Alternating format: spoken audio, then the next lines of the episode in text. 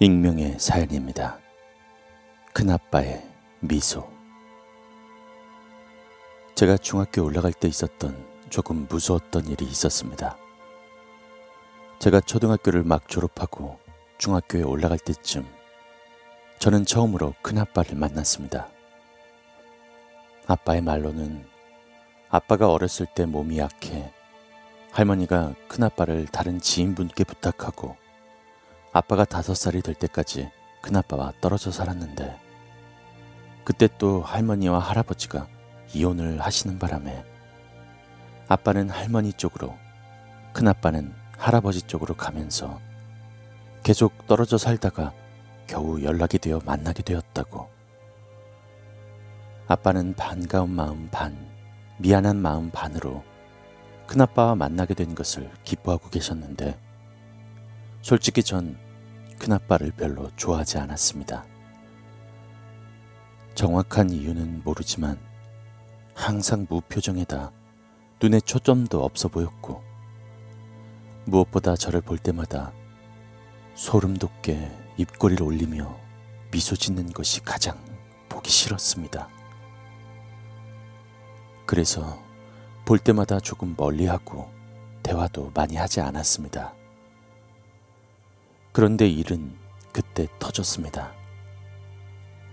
여름방학 때 아빠가 큰아빠께 반찬을 가져다 드린다고 큰아빠 집으로 아빠와 함께 갔습니다. 큰아빠의 집은 평범한 아파트였고 문 앞에 도착해서 아빠가 형 나왔어 하며 문을 두드렸는데 갑자기 집안에서 으악! 이건 와! 죽어! 죽어! 하는 소리와 함께 비명소리가 막 들렸습니다.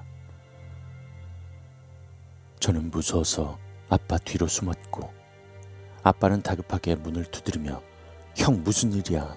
문 좀 열어봐! 라며 소리쳤지만 집안에선 계속 비명소리만이 들려왔습니다. 결국 아빠는 경찰을 부르셨고 경찰이 와서 문을 부시고 들어가는 순간 경찰과 아빠와 저는 모두 얼어버리고 말았습니다. 문이 열리자마자 보이는 것은 천장에 목을 매달고 죽어있는 큰아빠의 시체였거든요.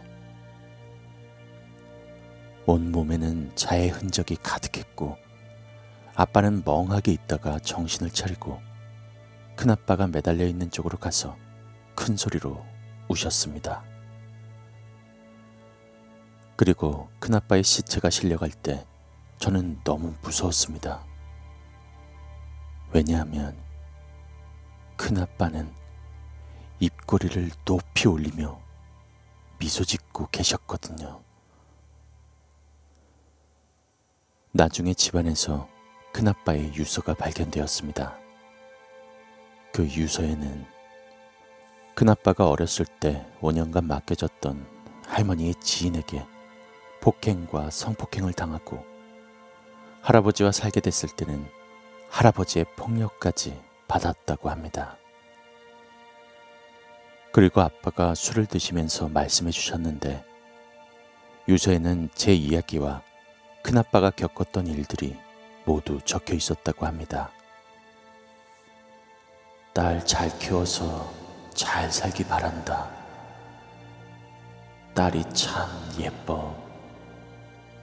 너 어렸을 때처럼 목이 약하지 않아서 다행이다. 그리고 너무 미안해하지 마. 밤마다 그 미친놈하고 아버지가 내 이름을 부르면서 나타나는 것이 내가 지옥에 가는 것보다 더 싫었을 뿐이니까. 저는 아직도 큰아빠에게 조금이라도 더 웃으며 대해드리지 못했던 것을 후회하고 있습니다. 부디 그곳에선 편히 계시기 바랍니다.